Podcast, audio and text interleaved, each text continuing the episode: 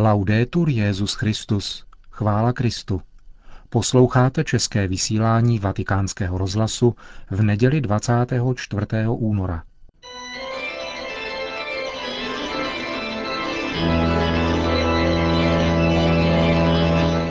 Církev a svět. Náš nedělní komentář. Připravil Milan Glázer.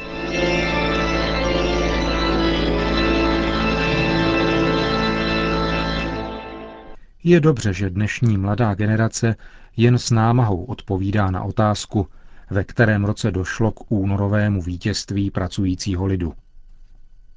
Nebylo by ovšem dobře nevzpomenout si vůbec, byť jde o jedno z o něch většinou neblahých dějných výročí osmičkového roku. Historie je totiž učitelkou života – Dobový ideologický žargon označoval úplné převzetí státní moci komunistickou stranou Československa obratem únorové vítězství pracujícího lidu. Slovník komunistické propagandy, který dnes vzbuzuje úsměv, však svou logiku měl. Únorové totální převzetí moci jedinou politickou stranou, které následovalo po předem prohraném pokusu hrstky demokratických sil vyvolat vládní krizi, Totiž pozdější vládnoucí ideologie neoznačovala termínem revoluce, který byl jinak čile skloňován i v souvislostech zcela nepatřičných. A určitě to nebylo způsobeno nedopatřením architektů ideologických lží, které více než 40 let dusily inteligenci českého i slovenského národa. Byla to spíše rafinovanost. Tímto způsobem bylo již v mateřských školkách lidem sugerováno, že vítězný únor 1948 byl vlastně etapou pokroku a dějné nutnosti, verbálních to pilířů ideologické argumentace, jejíž účinnost ostatně dodnes, byť v odlišných kontextech, zdaleka nevyprchala. Mnohem důležitější pro poučení z tohoto smutného dějného výročí je fakt, že únorovým událostem předcházely demokratické volby – které se na dlouhou dobu staly posledními, na nichž měli občané ještě možnost vybrat si mezi různými politickými stranami.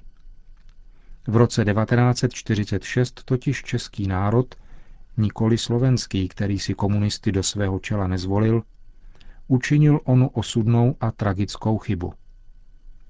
Nástup komunistů k úplné moci v únoru roku 1948 byl pak už více či méně asistovaným důsledkem pomílení a mladické nerozvážnosti, jak to dnes cudně vysvětlují někteří z tehdejších aktérů komunistické iluze.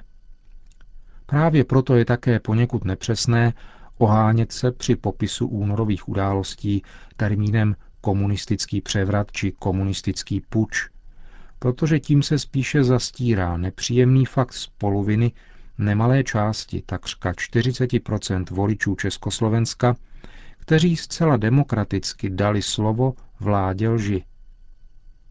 Nástup ideologické totality u nás se začal mnohem dříve.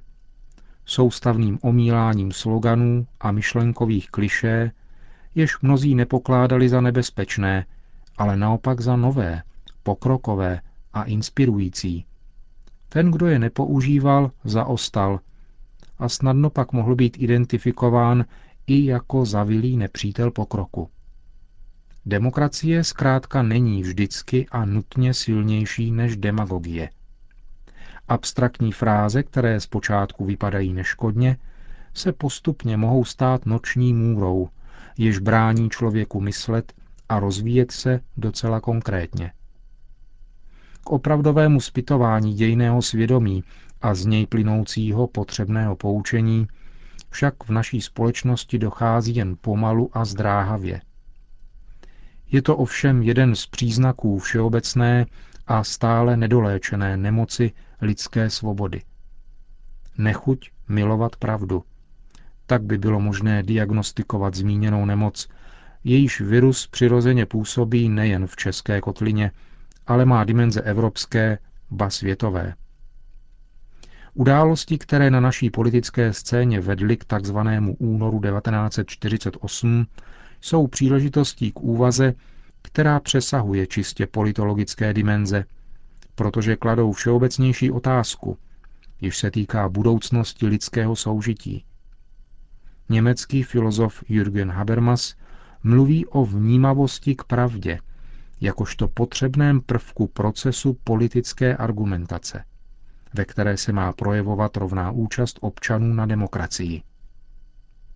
Papež citoval tohoto filozofa, který mimochodem není katolík, ve své přednášce, kterou mu nebylo dovoleno přednést na Římské univerzitě Sapienza a spatřuje v jeho výroku projev volání po návratu pojmu pravdy nejen do filozofické, ale i do politické rozpravy.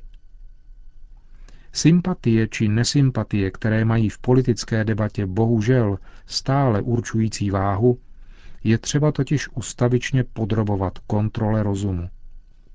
Jinak totiž vždycky hrozí nebezpečí, že na politické scéně zvítězí takový lid, který bude pracující jen podle jména, a tedy ke škodě lidí pracujících do opravdy.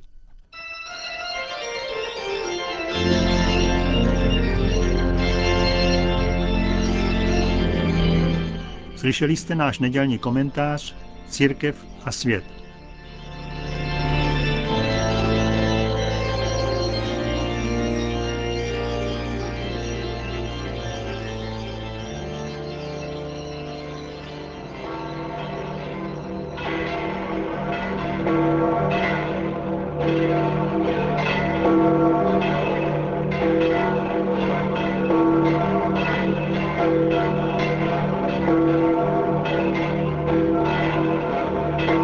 Třetí neděle postní byla pro farnost Santa Maria Liberatrice v římské čtvrti Testáčo výjimečná.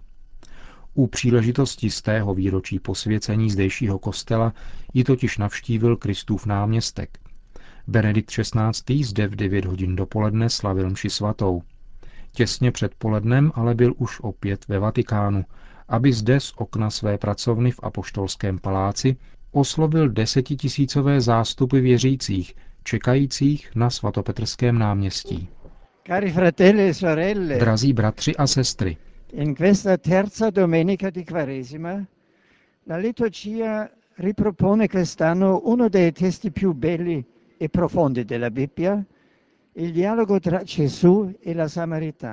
tuto třetí neděli postní nám letos liturgie nabízí jednu z nejkrásnějších a nejhlubších biblických pasáží. Dialog Ježíše se Samaritánkou.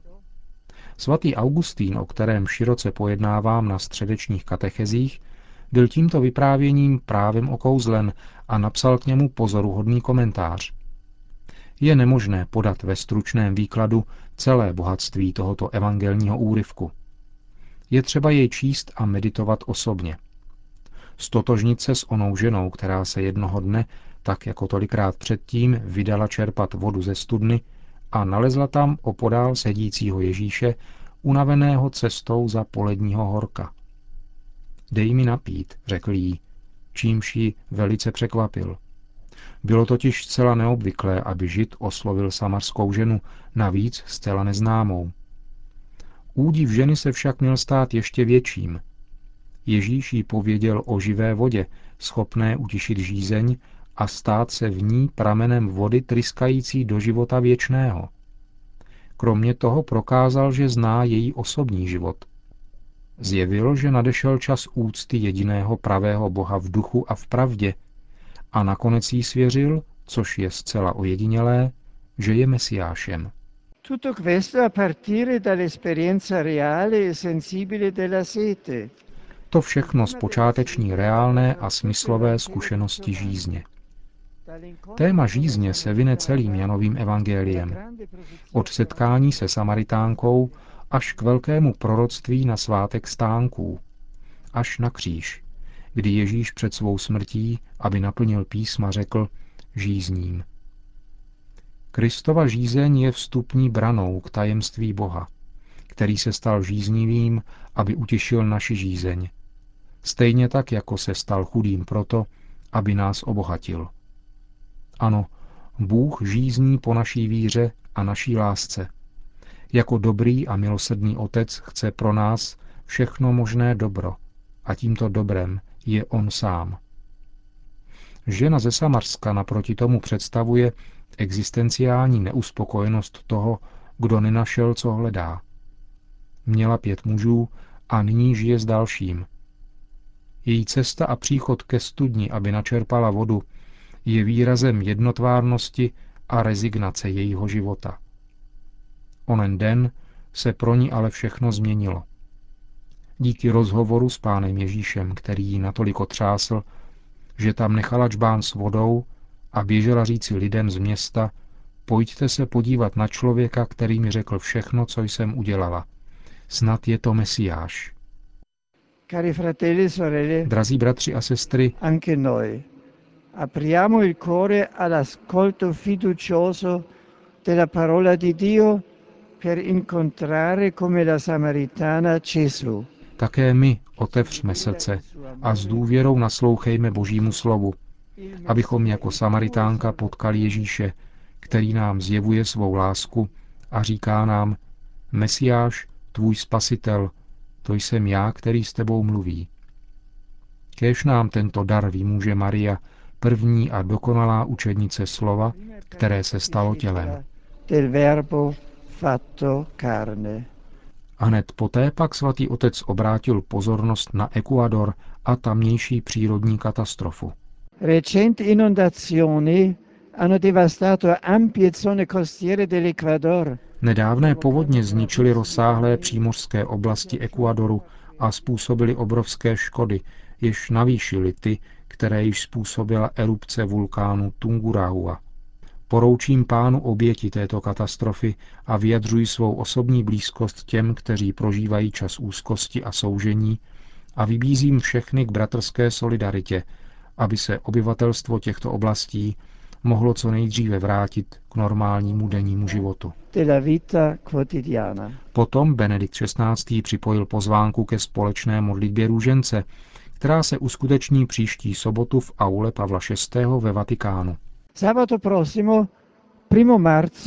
Příští sobotu 1. března v 17 hodin v aule Pavla VI. budu předsedat mariánské vigílii mladých římských vysokoškoláků.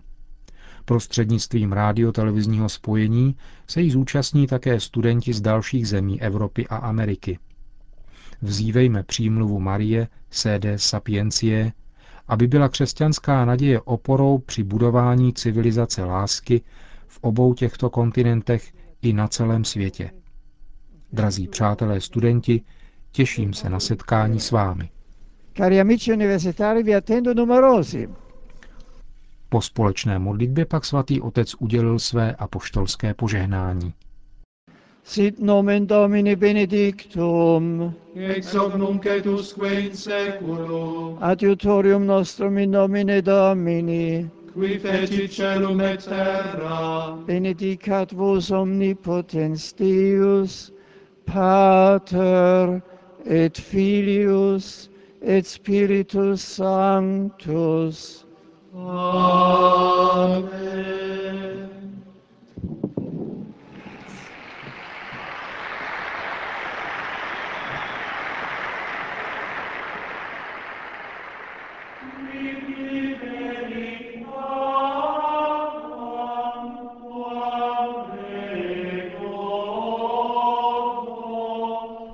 Tím končíme dnešní české vysílání vatikánského rozhlasu. Chvála Kristu, laudetur Jezus Christus.